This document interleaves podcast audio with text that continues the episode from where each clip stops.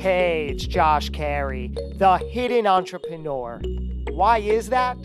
Well, I spent 40 years hiding. That's right, showing up in every situation, hiding my true talent, my true ability in exchange for seeking the approval of others. No more of that.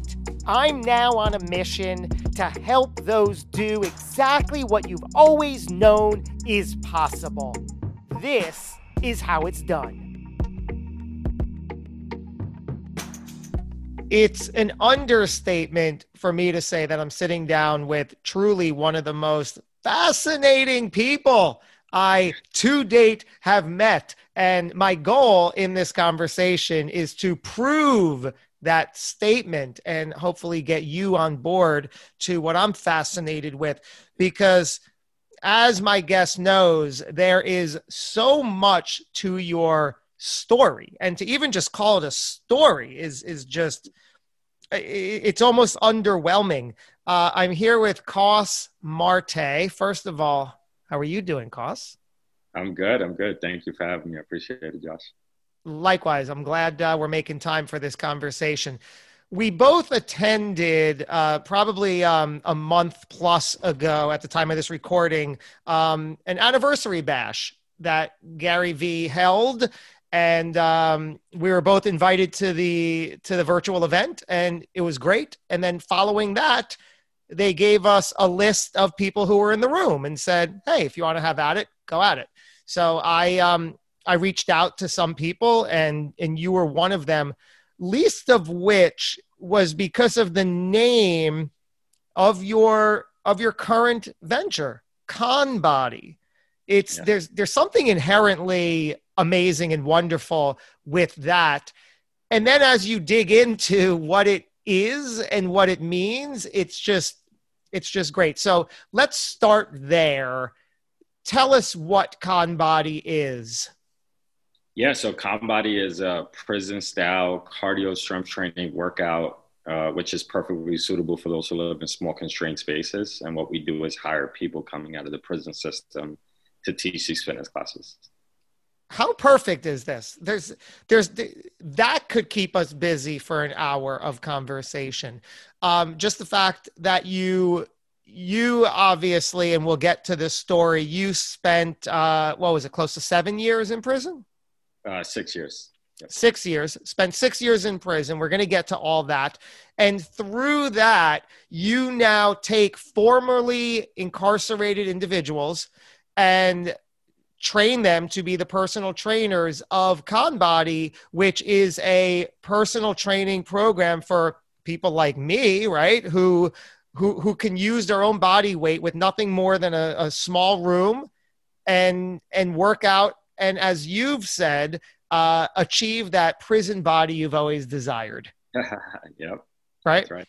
Now, I heard you say that on one of the TEDx stages you've been on. Let me just set the stage. To date, you've been on uh, multiple TEDx stages. You did a talk at Google. You've been on Gary Vee's show, CNBC profile, BuzzFeed profile, on and on and on. Right? What did I miss off of your your your wonderful media tour that you just want to throw into the mix that you're proud of? Uh, I think the, the one of the biggest ones was definitely like the the BuzzFeed taking them inside prison. So if you haven't watched that, that that's their first like documentary that they've ever done.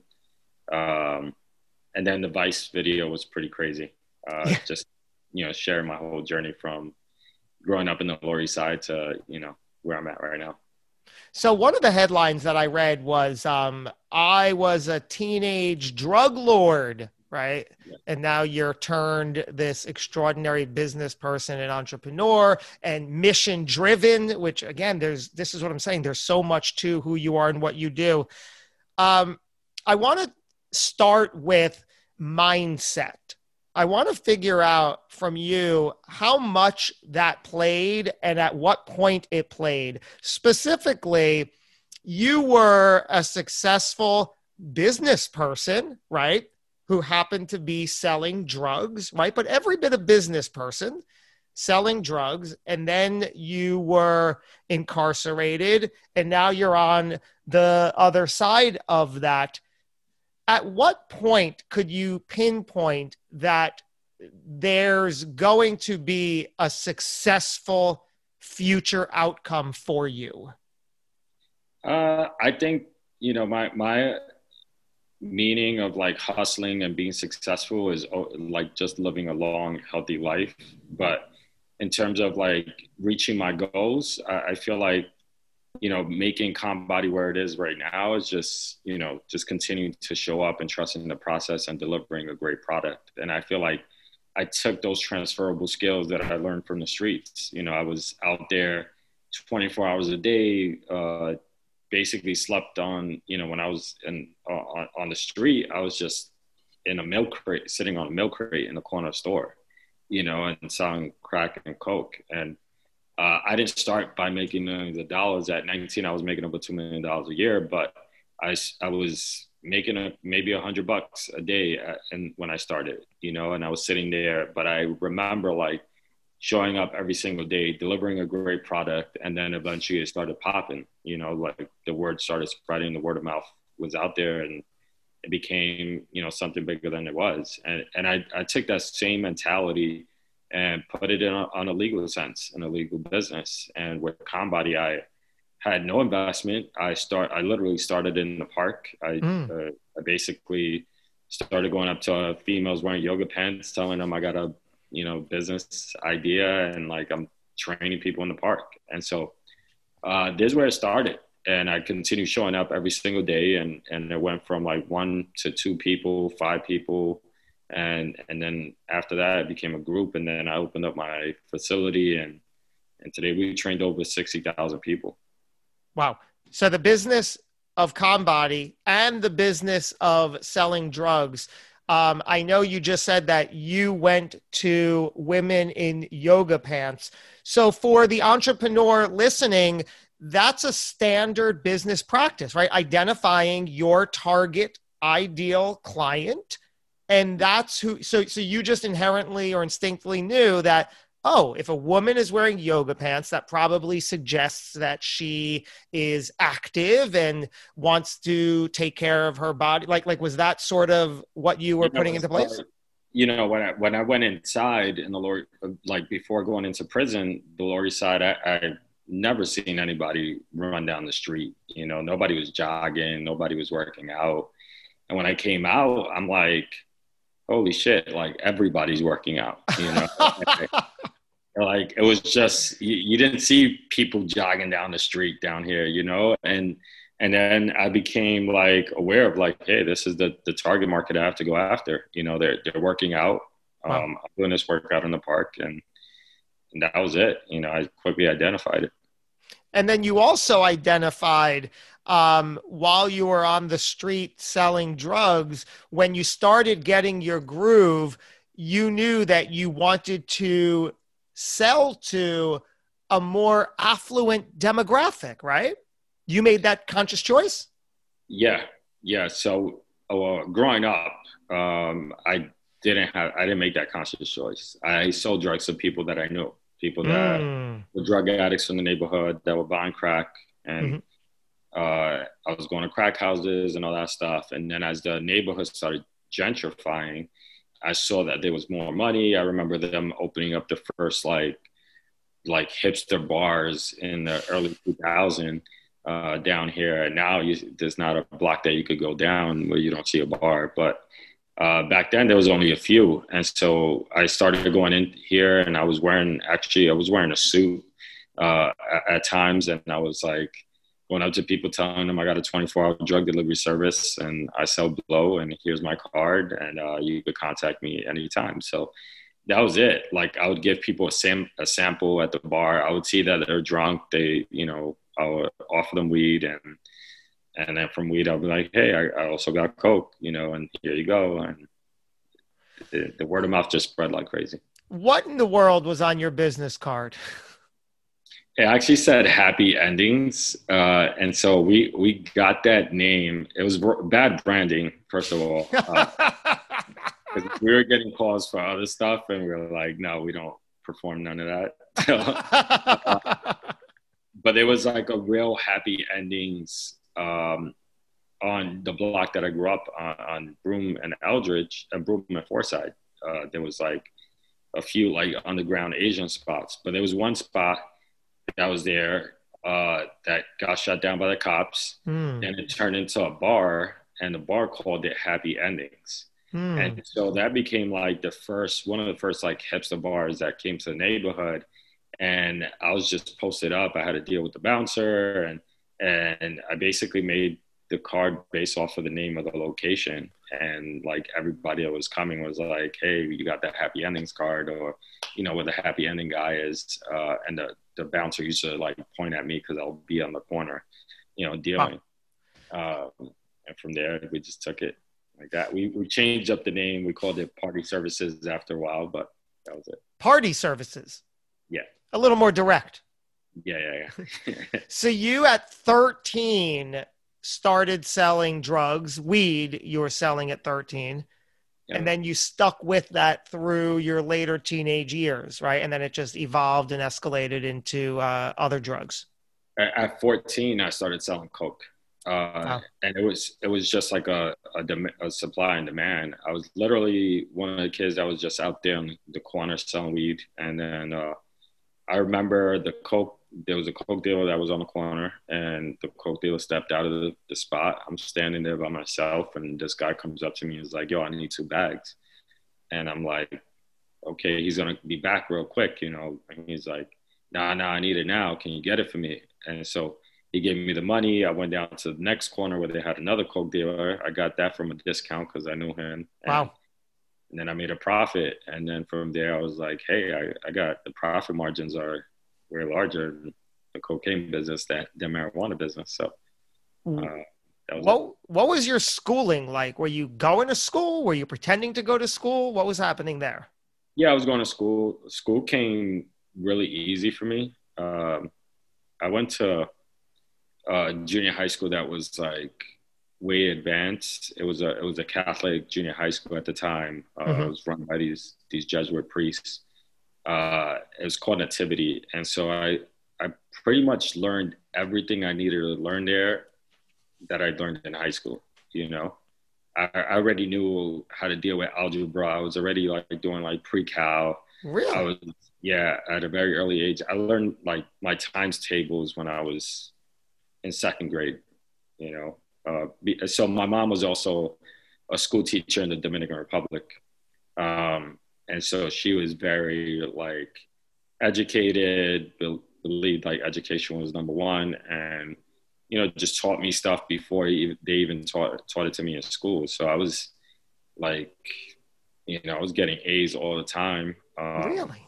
Wow.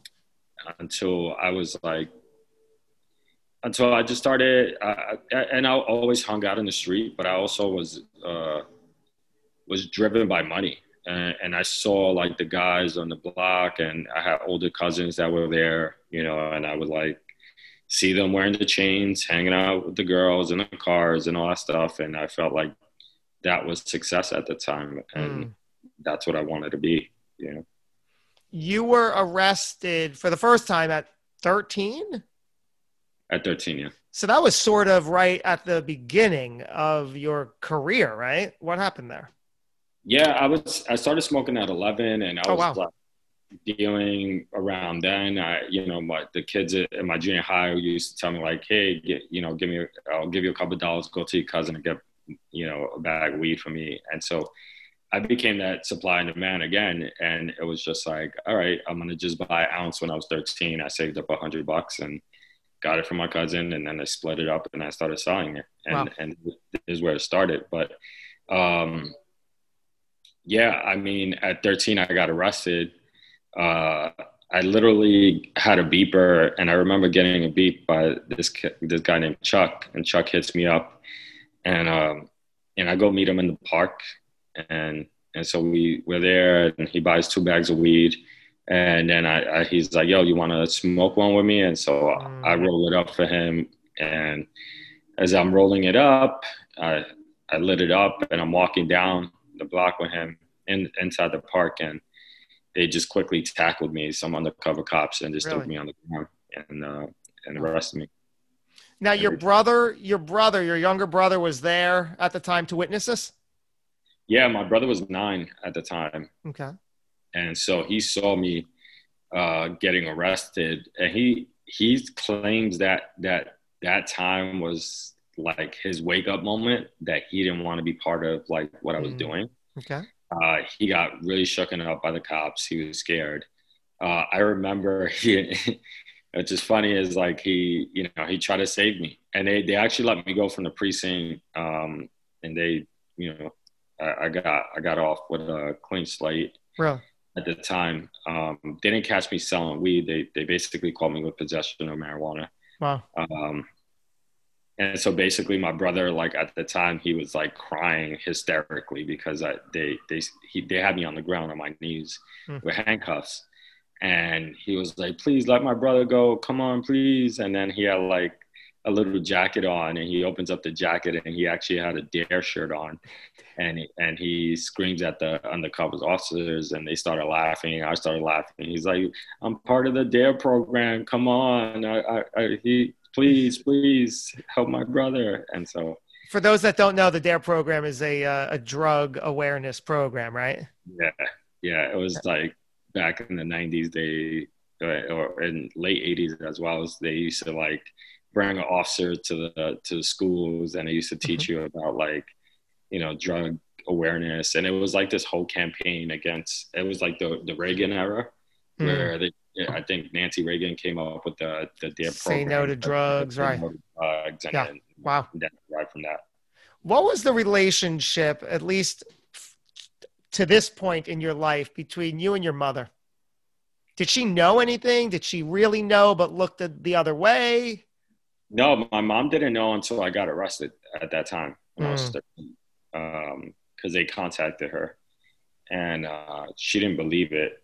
Um, but she was so busy at work. She had, she always had multiple jobs. She oh. was like just trying to make ends meet and, you know, feed us and and live life, you know. And so um, she didn't know at the time, and then uh, I don't know. She was she was mad, you know. She was mad, but I I didn't care at the time. I I don't know. I, I thought I was like, uh, you know, when you're a teenager, sometimes you think you're grown and you can handle things on your own. Mm. And and I, as a kid, I always asked her for stuff, but she couldn't. You know, her number one excuse is she couldn't afford it. So for me, wow. it was I wanted to provide for myself, and I wanted to be, you know, I didn't want I didn't want to be that kid with the cheap sneakers in school with the holes in, in the shirts because that's how I grew up. You know, I would get hand me downs or really. Wow. Mom would get stuff from the Salvation Army or donations, you know, and that's the stuff we wore, you know. So I wanted to, I wanted to have better things. You know?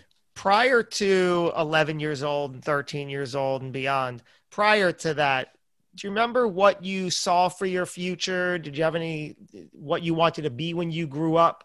Did you ever have those dreams? Um, definitely. I, I was I loved baseball at the time. Um, I was like Yankee fanatic. Uh, I remember like collecting baseball cards. Like actually, I used to steal baseball cards from the economy candy store, and I actually gave him a couple hundred bucks uh, when I came out of prison. uh, I was like, this is payback. I'm making amends to everybody. Oh wow! But I, I was, I was a big fan of baseball. You know, I wanted, uh, that's what I wanted to do. You know, I, I was, I loved like Wade Boggs at the time. Um, you know, and then then uh, Jeter came in '96, and Bernie and Tino Martinez were like, you know, that's the that's what I wanted to do. But at, around that time, I remember Giuliani was mayor. You know, he he basically promoted like to cut school to go to the parade, and uh, and we all cut school and went to the parade downtown when they won in '96, and mm. that was just a crazy time, you know. And I I feel like that was like my turning point where I, I stopped like refocusing on sports and just started like you know heading down that road where I was just hanging out more in the streets. You know, I, I was playing sports here and there, but I was more focused on on being out there.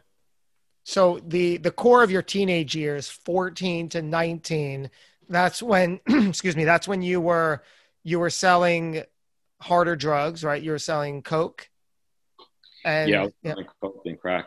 Uh, and then you you really built so that was like a, a five year strong uh, stretch there but you really earned literally millions from that. What were you doing with the money that you made? What does a teenager do with that kind of money? I mean just stupid stuff you know is was, it yeah. Yeah i I don't know, I was just spending so much money on cars and flaunting and and clothing and and we would travel and I would take all my friends to like, you know, let's go to Puerto Rico Puerto Rico for the week and wow. you know, rent out hotel rooms and go to the casino and drink. It was just like we did whatever the hell we wanted, you know, and I, it felt like every day was a movie. You know, there was always something that was crazy that happened and it wouldn't happen if we didn't have the resources or money to do it you know can you give us one of your favorite stories that as you said happened it was like a movie but shouldn't have happened uh i guess a little bit more appropriate story but like um yeah, I mean, one one famous story is about uh, me and my my partner at the time. We we rented out a, a horse and carriage from Central Park, uh, and in Central Park, they're not allowed to go under like 47th Street or something like that. Okay. Um, and we were like offering all the the riders like, hey, can you like ride us down? We we took an e pill at the time we were bugging. We paid the guy, we paid this lady five thousand dollars, and we started rolling down like Fifth Avenue in a horse and carriage all the way to like the McDonald's, uh, to Delancey, and then we brought it to the block, and all the kids on the block were like feeding the, the horse like carrots and apples, and wow. uh, it was pretty crazy. And and we're like wearing mink coats and just looking like like fake pimps, you know. And and while we're while we're riding it, we're actually like selling drugs out of it. You know, we we basically like wow. Had a whole delivery service at the time. So while we're riding, we were getting calls and we were telling people like, "Hey, meet us on 23rd and 5th. We're we're on the corner with a horse and carriage." so, they're like running up to the horse and carriage. We would make an exchange on the middle of the street and keep riding down. You know, so that was that was a crazy time your mom at this point had to have known something's happening, right? Oh uh, yeah, my mom knew like I was full force on the street when I was. Uh, I actually did a, a, year in prison in juvie when I was 15. Um, and so at the time I was on probation. I violated mm. probation. I got caught with e-pills at the time, weed, and uh, and so I got I got sent, you know, sent away. So did she have any conversations with you like you gotta clean up or were those just moot yeah no absolutely she would say things like that um, but it would just go one inside one ear and out the other you know it was just like all right whatever. And did you think you were invincible? Definitely. Like this is like hey this is my terms. I'm gonna decide when i'm exiting. Yeah yeah, I, I, had no idea. I had no thought at the time that I, I wanted to exit. You know? Right, but it was just like I'm going to ride this out for a while. Yeah, I'm going to do this, and I'm young and I could do it. You know, and I'm I'm making good money. I'm having fun. My friends are there. You know, so like that was my mentality. Yeah. And then you had one of the things I don't want to get lost on is that um, you had turned this and, and, i guess at this point it's like that but you were you were playing the role that you wanted in that you were wearing suits and ties right? And your crew same. So you you put on this perception of who you were and who you wanted to serve right? Tying it back to the same as any other business right? You have to sort of be the person and play the part and look the part. Yeah yeah, everybody, you know, we were pre doing that. We were just like hanging out, wearing baggy jeans, long t-shirts. We would have a, like a hat turned backwards. We look stereotypically like we're up to no good. and we were getting stopped. We there was times we were getting stopped three, four times a day. You know, getting yanked out of our car. Uh, you know, wow. getting thrown out in the streets, being searched. Um, we had stash stash spots in in the car so they wouldn't find it. You, you had know, what? Stash uh, stash spots, uh, you know, where we put wow. drugs in. Okay. Uh, where where cops wouldn't find it, so we would get away a lot. But wow. literally, I've been probably pulled over over a couple hundred times. You know, because of how you looked. Looked, and then we were also doing reckless stuff. Okay. You know? I was also like taking red lights. I was, you know, I was just doing dumb yeah. stuff or just crazy stuff. And then why the upgrade to you're going to wear suits, all your people are going to wear suits, and this is how we're going to represent? It was an idea that I came up with uh, when I was 18, and so at 18 I got I got rearrested, hmm. uh, and I had to go to court. And so my lawyer was like, you know, dressed nice, and so I wore like a suit. And so I, when I went into court, actually, it's walking distance from where I live. You know, it's about a mile. And so I, I, was walking, and I remember like people not noticing me. You know, I, I, everybody in the neighborhood knows me, and so there were there were people. I'd be like, "Yo, what's good?" And they'd be like, "Oh shit, yo, where you going?" You know, uh, like it's you. What are you? I'm going to court. Yeah, you know, and so I started getting that perception that I was going to do something right, even though I was going to court. and something uh, clicked. Yeah, and I was like, "Yo!" I told all my friends, I told my boy Joey, I was like, "Yo, we gotta wear, we gotta wear suits. Nobody's gonna know what we're doing, you know." And so we like, wow, we literally went to. uh Holy crap! Uh, wow. We went to we went to Ralph Lauren at the time, and we actually bought like twenty pieces of suits, like got fitted, everything, and like, and we had all, all, our suits done for the week, you know. And so we, and then we had all our drivers. We started buying clothes for them, and oh. and that was the dress code, you know. Like you have to dress up. You can't go out there. And then we started like telling people like, hey, you can't work with us unless you have a GED or high school diploma, you know. And so you you had to like present yourself. You had to shake your hand correctly. You had wow. to like be more presentable, you know? A freaking business. It's a business you're running. It was crazy. It was crazy. That's amazing. And then at at 19, is that when um, stuff fell apart? Yeah. Uh, well, at 23. 23. At 23 is when everything ended. Uh, I was I was sentenced to seven years in prison. And that was um, because of a uh, a terrible incident with your manager and all that went south, right? And that led to yeah. the stuff. Yeah. Um, they basically tapped my phone. Wow. A phone that one of my managers was running um, that he was trying to steal customers away from me mm. with. And long story short, you know, they tapped it. They were like investigating me for about a year. Mm. Uh, they had about close to 40 direct sales from our drivers uh, and they were basically trying to get me to do something big. You know, they they were consistently asking that they wanted a large amount of drugs, and so in New York State, if you get caught selling less than an eight ball, you it's considered a, a C felony. You know, it starts with a B, but you cop out to a C. Um, but anything above two ounces it's, it becomes a, a, felony and you could get put away for a long time. And, and so, that's what they were requesting. Yeah, we never we never sold that. I already knew that rule, you know, from the laws and me right. being out. You know, I knew the guidelines and all that stuff, and so I'm like, we always had people, you know, just carry a, a little bit less than that, you know, meet that guideline. Um, but when I got arrested, they caught me with a kilo and a half and tons of cash and all the all this stuff, and so they did hit me with the A felony um, because I surpassed the amount that. How did you? How did the arrest take place physically? Where and where, where was it?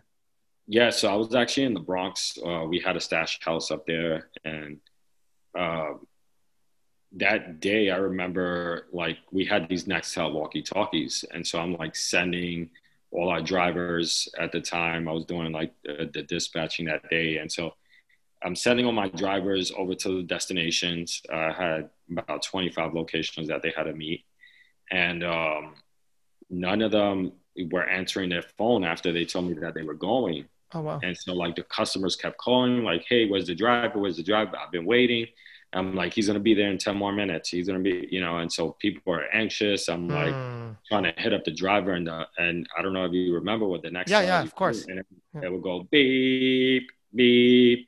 And so I thought it was a, some technical issue. But what was happening was that every time I sent them to that destination, the cops were picking them up. Wow, So- because they were listening in on. Yeah, the DEA Wow. So your drivers are getting picked off one by one. one by one. And so at the time, uh, nine of them got picked up. Mm. And and so I was like, fuck this, I'm gonna go and do this myself. Like we have I have all these people waiting for hours now, you know, I'm so I go up to the Bronx, I go up to the stash house and I pick up about a hundred bags of coke and I'm like, I'm gonna go out and do the deliveries myself. Wow. and as soon as I came out, they just there was detective. Uh, his name was Joseph King. Uh, he was a DEA agent. He was like, "This is the feds. Uh, The whole operation is over." And I'm, I look at him and I'm like, "The fuck out! Who the hell is you?" So- only, only white guy in that neighborhood. I'm talking about like Hunts Point. You know, like you don't see people like that around there. So, um, so I turned around on him. I, I, I tried to get away, and they just quickly tackled me on top of my car. Uh, they cuffed me, and they showed me the search warrant. They brought Hmm. me upstairs. Um, when I get upstairs, they basically find all the drugs. You know, what was the, the those moments? Was there was there a surrender? And you're like, ah, this is it. I'm gonna have to pay for this for a little while, or were you like, I'll get through this. This is I'll, I'll be back on the street in a week. no, I nah, I knew I was not going to be out. you knew. Yeah. You I, knew. I just knew. I just knew when they they caught me with the amount of drugs that I got caught with, um, that I was going to be done. What was the original, um, you know, early on emotion? Were you, uh, was it all the nor like you were angry, you were pissed off, or, or were you just like, ah, all right, I'll, I'll figure this one out? Uh, I always have the the mentality that I'm going to figure it out. Mhm. I'm pretty optimistic, and at that time, I was like, I don't know, I just had a effort attitude, and I was like, you know what, I got to I started this. I'm gonna, I got to do the time. I Wow. got to take responsibility for it, and and I just got to get ready for prison now, you know. And so, um, Hmm. I remember at the time I was in the precinct, and in my wallet, I actually had ten pieces of acid, and um, and and I was taking I was taking acid like every once in a blue, but I had it just sitting there, and so uh, they gave me my, my wallet. They take all my all my credit cards. They bank out. They they close my bank accounts, all that stuff, and um, and I remember opening up my wallet and the ten pieces of sheet of acid are there, and so I I, I pop all of them, and so What? yeah, I start like tweaking out and just start laughing hysterically, you know, and taking everything as a joke. And uh, and I remember they they found out I was on acid, and and the judge was like, you know, you're facing like 12 to 24 years. Okay. Uh, we're charging you with the kingpin status, like, you know, your whole operation is done, like, you know, and and you're high, right? And he's like, you're on acid, and he starts doing this, you know, like wait, and I'm like, I'm just there smiling. I'm like, Shit. you know, and uh, yeah, and that was it, you know. So you went in. What, what good came from prison? Yeah, definitely the good of you know what I created now. You know, the my business that I I started um, coming out of prison. Um, you know, I, prison is not good. You know, uh, there's not there's not a lot of rehabilitation programs. Hmm. No staff members going in there caring or helping you out. You know, uh, It's on you personally. Everything is your personal yeah, it's responsibility. Yeah.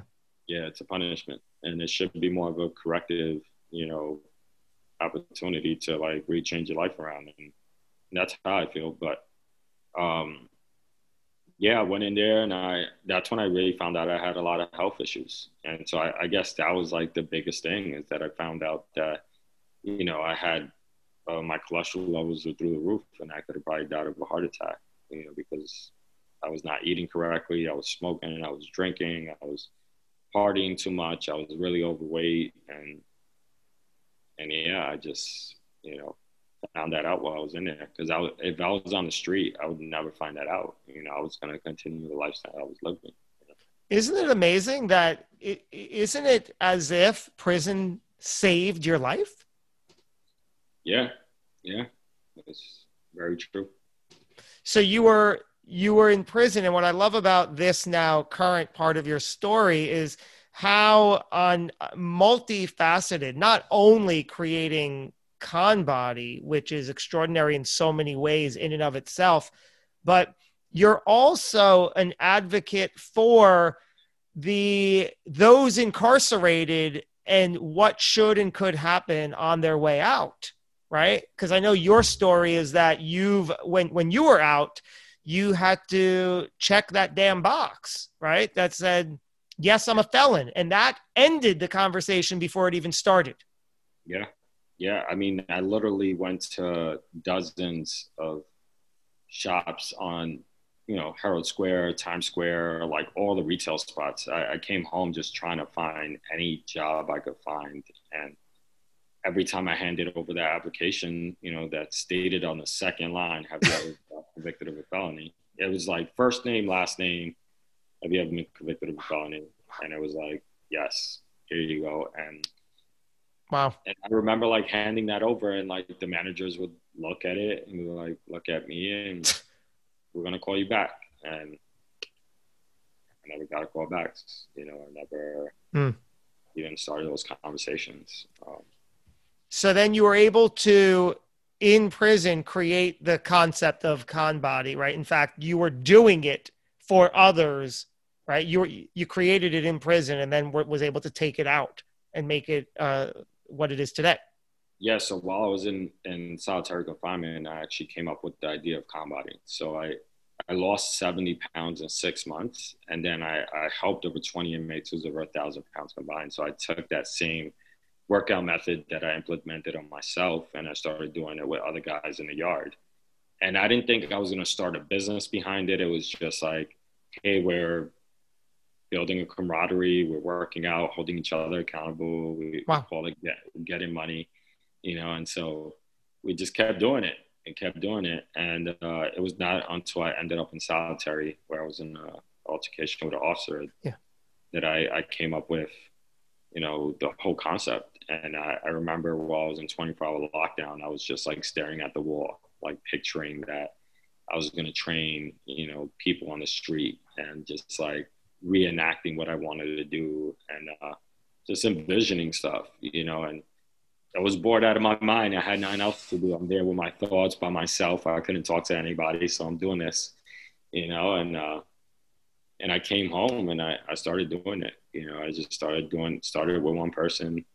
Uh, one of my first clients was was my mom. She was not paying, but she gave me a discount uh, on the rent of her couch. mm. uh, and so I started training her and um, then I got a neighbor involved, and then you know I started getting people off the streets. Um, that was it.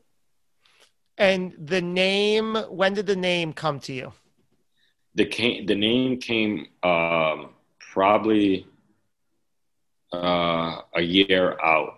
Okay. A year and a half out. And so I, in the beginning, I, I was calling it prison style work uh, boot camp. Okay. And, and then I wanted so and I was it was called Coss Athletics, and then at the our tagline was Prison Style Boot Camp, and mm-hmm. so I wanted to be more upfront about it, and so we we just started brainstorming, and I started thinking about like I always thought I wanted the name Confit, you know that Confit. that's the first name I actually came up with, Confit, and then the brand Confit was taken and it was on the URL for like sixty thousand dollars, and I'm like, fuck that! I'm, I got to come up with another name, and so um, that's when I came up with the other name, and then I was like, I want something with con, and then that's great on body. Wow, so you you envisioned it. Are you a or have you become a spiritual person who understands energy and vibrations and our our mindset and what we think about, we can manifest and have. Was that part of it? Uh, I guess, but I'm not like a person that's gonna be deep. I'm not deep in it. You know, I'm not like, even though I would love to, you know, meditate more often or, you know, do more spiritual stuff. Um, but um, I live day to day, and I, you know, don't stress what I can't control, and that's the the mindset that I, you know, move move on with. Um, but yeah, no, I, I I'm not I'm not that very spiritual person. Uh, mm-hmm. I do believe in a higher power. Mm-hmm. Um, uh, but yeah, that's that's who I am. And today, your your location for ConBody is actually where in relation to where you were prior on the streets selling. So we we uh we actually moved from there. So we're we're a couple blocks down now in a bigger location, but when I first opened up the first facility at ConBody, it was on the exact same corner where I sold drugs at. Literally, literally. Nearly on the same corner. Uh, we were operating on a basement.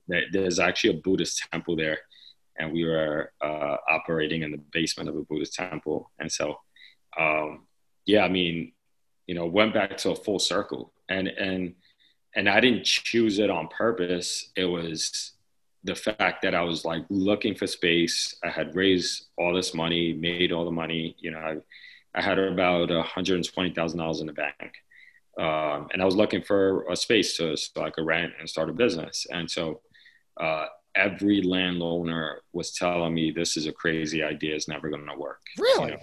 Wow. Yeah. And then I, on the application I was faced with, have you ever been convicted with a Oh, no. So, yeah, so I, I got hit with that again, and I'm like, fuck, I'm never gonna find a spot. I'm trying to find other people to put their names down. Nobody wanted to put their names down.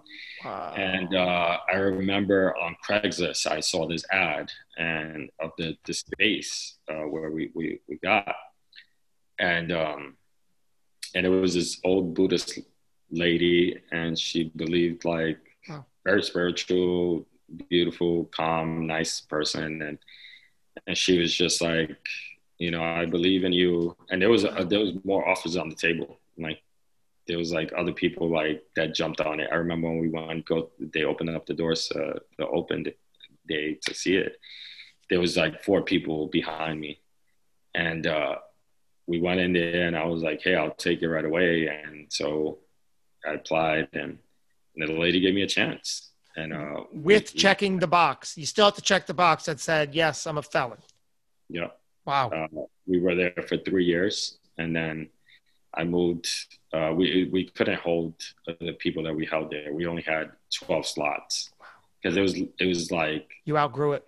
Five hundred square feet hmm. workout space, and so we were super tight. Uh, it was literally like a prison cell, and uh, and yeah, we outgrew it, and then we moved uh, down the block. Uh, there's so much here. Um, the the idea of taking the formerly incarcerated individuals and having a space for them to to do amazing things that they're capable of doing how do you now get their attention and how do they find out about you? Uh, so a lot of them find out about me through press and, and they don't have like lots of media. They don't have the internet. Right. Um, so I've, I've been contacted by like a whole bunch of inmates. They write me letters. Really? Yeah. I get fan jail mail every week, you know, like it's crazy. How, uh, but how do they find out about you if they don't have access? Where they find they, they get magazines, and so like I've been featured on Men's Health, Men's Fitness, wow. Uh, wow. all these magazines that they, the guys read in there, and That's so great. they uh, I've been contacted through there. You know, they they find out my info and they send me a letter. You know, and it's it's crazy. I've I've gotten thousands of letters now uh, just from inmates saying like, I want to, I want to work with you. I want to you when you come wow. home. I've been training in the yard for 10, 15 years. You know, Holy crap. And what, what, what, what do you do with each and every letter? I'm sure that you're, you still love and appreciate, right? It's your, it, it's where you were, so you get it. Yeah. But like, what? So, what can you do, or what, what is your goal for each letter? What can you try to do? I, I want to respond, you know, but I, I can't. I don't really have the time for it, and so I'm trying to get help with uh, our clients who want to do like letter outreach work for our, you know, people that are that are contacting us, so we could keep wow. you know, some type of, you know, communication correspondence. But wow, um, yeah. And then I mean, how did how did Second Chance Studios come about? Tell us about this. Yeah, so Second Chance Studios is a nonprofit organization that we started uh, last year. And so basically it came about because I started my own podcast. Um, I call I call it ex dealer, ex junkie is with one of my trainers. He was the ex junkie, I was the ex dealer. Uh, we don't like to use X, the word X, but it is just catchy. And um, and so basically we talk about like current events in the criminal justice space and our past about you know dealing drugs and using drugs hmm. and all that stuff anyway so i got uh, approached by a friend of mine his name is ravi gupta and he has an incredible podcast himself and so he reached out and he was like i want to get involved with the criminal justice space do you think like these people would be interested uh, hmm. you know learning more about podcasting and video production and all that stuff. And I was like, absolutely. Mm-hmm. I was like, let's do it, you know, and, and, I don't know, I never really say no to any opportunity. I just jump on board and like figure it out. And so uh, we started it. Uh, we raised a good amount of funds so we could get the program started. So we are basically starting an apprenticeship. We, we call them fellows. Uh, they'll be going through a whole year program and then we'll be doing job placements afterwards. So they'll do uh, externship for companies like Mailchimp, uh, like yeah, anybody that has a podcast, um, the Moth, um, wow. or and cleaning up audio stuff and a bunch of work. What I started this conversation with is that there's just so much you are a businessman in every single sense. You are an entrepreneur, and everything we've spoken about before, during, and after all of those pivotal points of your life you can see how how like um, identifying your your target audience and how to reach out and marketing yourself and positioning yourself. Everything that every entrepreneur and business person in any industry has to do. Even to what you just said a few moments ago about when i said how are the inmates finding you you said well You've done PR where you've been featured in the magazines. So, deliberate or not, you've gotten yourself in front of the very people that you want to continue to help and work with and partner with. And it's just extraordinary. Yeah, it's crazy. It's crazy. When did when did you start to realize that this because you you have you have this story that is that literally just goes on for days, right? Like I said earlier, we could pinpoint any of these topics and go deep into it all day, um, which which is amazing because you're not necessarily unique. I believe that we all just if we look for them, we have our stories. Yours just happens to be this one, but we can all, you know, not we all have our own version of that Yeah. yeah. when did you start realizing that um, you have a story that actually people are intrigued about and want to hear? When did that start? When was that tipping point?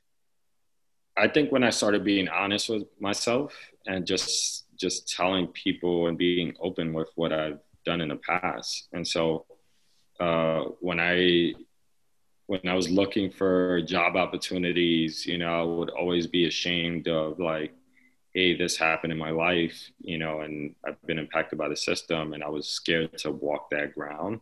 And as as I started opening up more and telling more people about it, like people started feeling more comfortable with my truth, and mm. and then it just started expanding from there.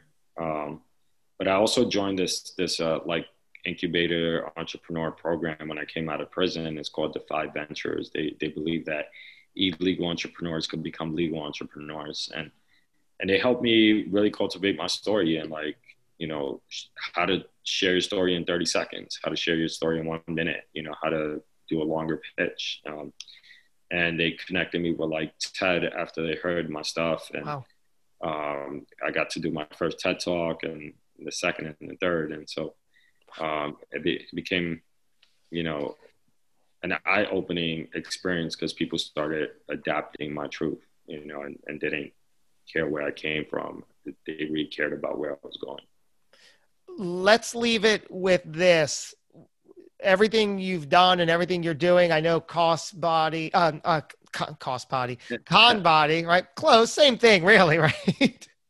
con body um, now is con body live, right? That's your. Give us a quick a quick thing because I'm a Peloton user, uh, so I understand that aspect. But what is ConBody live? Yes, we have a, a, live stream platform. So there's people that could come into the studio, or you could live stream it straight from home. Or all you need is your body weight, a small constrained space, and and our instructors. You know, so.